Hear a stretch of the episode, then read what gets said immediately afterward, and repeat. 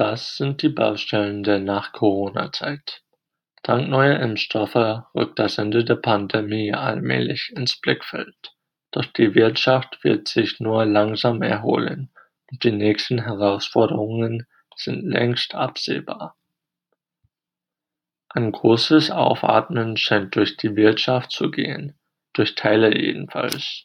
Es gibt einen offenkundig hochwirksamen Corona-Impfstoff und demnächst wohl sogar mehrere.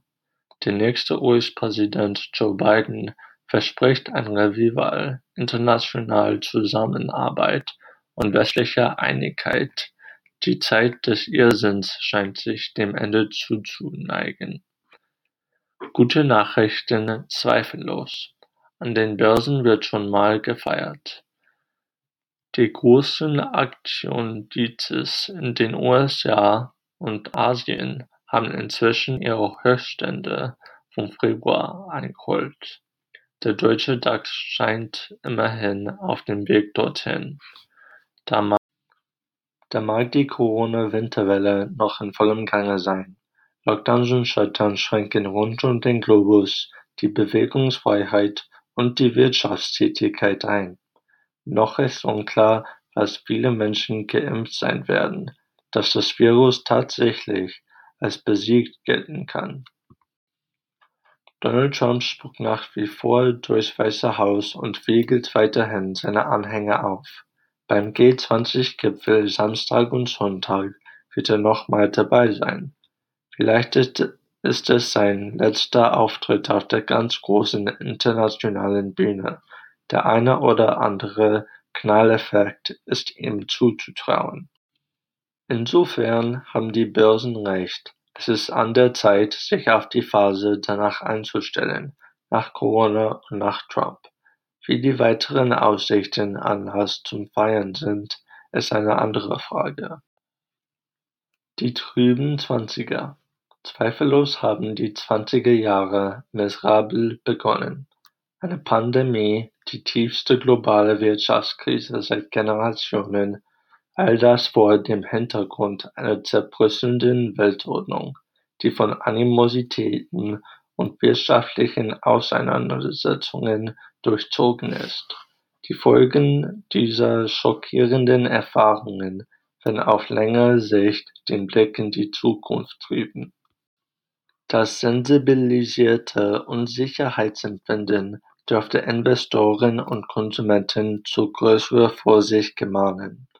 Der Indikator unseres Forschungszentrums Dogma liegt nahe, dass fundamentale Faktoren wie der Klimawandel und eben Pandemien stärker ins Bewusstsein gerückt sind.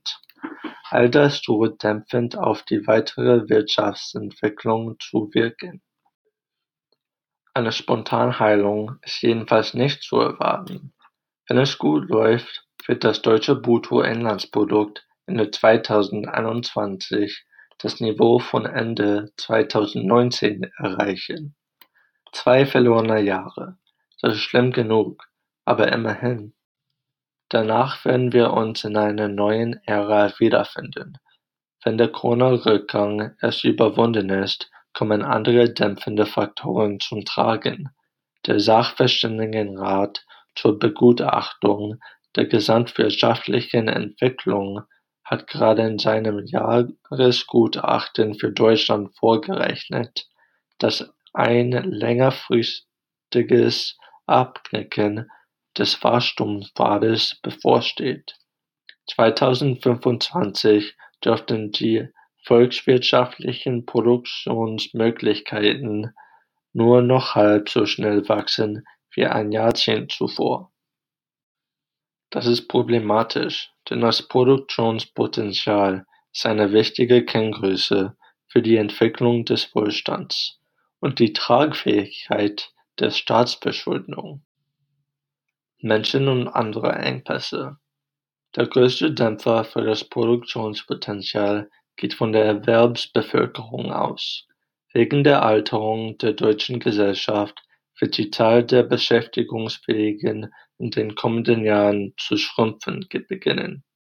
Es stimmt schon, Ähnliches haben Ökonomen und Demografen auch schon Ende der Nullerjahre vorhergesagt. Doch dann kamen die goldenen Zehnerjahre, als Deutschland von millionenfacher Zuwanderung, vor allem aus anderen europäischen Ländern, profitierte. Die gute Konjunktur zog immer mehr Menschen in den deutschen Arbeitsmarkt, nicht nur aus dem Land, weniger Arbeitslose, mehr Erwerbstätigkeit von Frauen und Älteren, und das sorgte für einen massiven Anstieg des Arbeitsvolumens und hob den Wohlstandspfad auf Höhen, die zuvor kaum noch jemand für möglich gehalten hätte. Doch nun scheint die demografische Entwicklung gnadenlos zuzuschlagen. In den Zwanzigern erreichen große ältere Jahrgänge das Ruhestandsalter. Parallel dazu flacht der Zuzug nach Deutschland ab. Die Nettozuwanderung ist auf dem niedrigsten Niveau seit Jahren, wie das Statistische Bundesamt kürzlich meldete. Natürlich, die Entwicklung wird derzeit von der Corona-Krise überzeichnet. Aber weil in den wichtigsten Zuwanderungsländern die demografischen Aussichten ähnlich trüb sind wie hierzulande, ist nicht damit zu rechnen, dass sich der Immigrationsboom des vergangenen Jahrzehnts so einfach wiederholt. Arbeitskräfteknappheit so zum Normalzustand zu werden und zum Engpassfaktor, der die weiteren wirtschaftlichen Entwicklungsmöglichkeiten einschränkt. Und doch, das Abknicken des Wachstumspfades ist kein unabwendbares Schicksal. Politik und Wirtschaft können gegensteuern. Hier sind einige Ansatzpunkte. Baustelle 1 Sozialstaat Der bevorstehende Rückgang der Erwerbsbevölkerung ließe sich abmildern, wenn Arbeit in Deutschland nicht mehr so stark mit Steuern und Abgaben belastet würde. Durchschnittsverdiener müssen von jedem zusätzlich verdienten Euro 60 Cent an den Staat abgeben. Für Paare mit Kindern ist die Belastung zwar etwas niedriger, aber auch ihnen werden bei steigenden Löhnen mehr als fünfzig Prozent abgezogen. Das ist das fundamentales Problem. Die höhere Grenzbelastung für geringe und mittlere Einkommen mindert die Leistungsbereitschaft und erschwert die soziale Mobilität.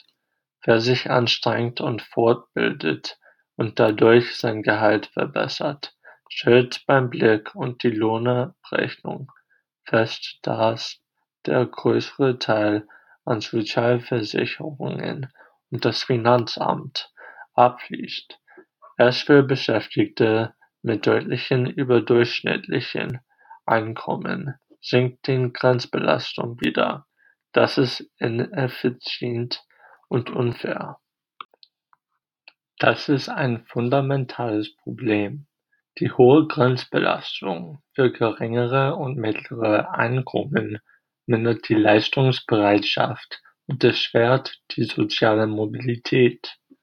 Wer sich anstrengt und fortbildet und dadurch sein Gehalt verbessert, stellt beim Blick auf die Lohnabrechnung fest, dass der größere Teil an die Sozialversicherungen und das Finanzamt abfließt. Erst für Beschäftigte mit deutlich überdurchschnittlichen Einkommen senkt die Grenzbelastung wieder. Das ist ein ineffizient und unfair. Wer die Grenzbelastung der Niedrig- bis Durchschnittsverdiener senken will, müssen die Strukturen des Sozialstaats gehen.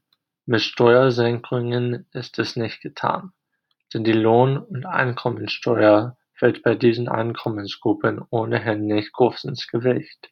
Sie lassen sich wirksam entlasten wenn ihre Sozialversicherungsbeiträge sinken, eine politische Großaufgabe. Ähnliches gilt übrigens für das Rentensystem. Warum können Beschäftigte, die sich fit genug fühlen, ihren Ruhestand nicht nach hinten verschieben, auch bis jenseits der siebzig? Das Argument, die Alten müssten Platz für Jüngere machen, ist in Zeiten chronischer Arbeitskräfteknappheit nicht mehr stichhaltig. Baustelle 2 Zuwanderung Deutschland wird auch künftig auf Zuwanderung angewiesen sein und zwar in beachtlichen Größenordnungen. Das wird kein Selbstläufer. Die Zahl der heimischen Beschäftigten wird in den kommenden 40 Jahren um 12 bis 16 Millionen zurückgehen, prognostiziert eine Studie von Forschern des Instituts für Arbeitsmarkt- und Berufsforschungen im Auftrag der Bertelsmann Stiftung. Selbst wenn mehr Leute länger arbeiten, die Erwerbsbevölkerung wird dramatisch schrumpfen, wodurch das Produktivpotenzial der Wirtschaft erheblich geschwächt wird. Um die Zahl der Beschäftigten auf heutigem Niveau zu halten, müssten Jahr für Jahr mindestens 260.000 Menschen mehr in die Bundesrepublik ziehen als das Land verlassen und diese Zuwanderer werden aus weiter entfernten Kulturen kommen müssen, da das übrige Europa vor ähnlichen demografischen Herausforderungen steht wie Deutschland. Um diese Menschen zu integrieren und passend zu qualifizieren, teilweise womöglich schon in ihren Herkunftsländern, braucht es einen neuen Ansatz der Zuwanderungspolitik. Baustelle drei Innovation Wenn weniger Menschen mehr Sozialprodukt erwirtschaften sollen, dann bedeutet das nichts anderes, als dass die Produktivität steigen soll. Dummerweise geht die Entwicklung in die entgegengesetzte Richtung. Die Statistiker messen seit Jahren ein immer weiteres Abflauen der Produktivitätszuwächse.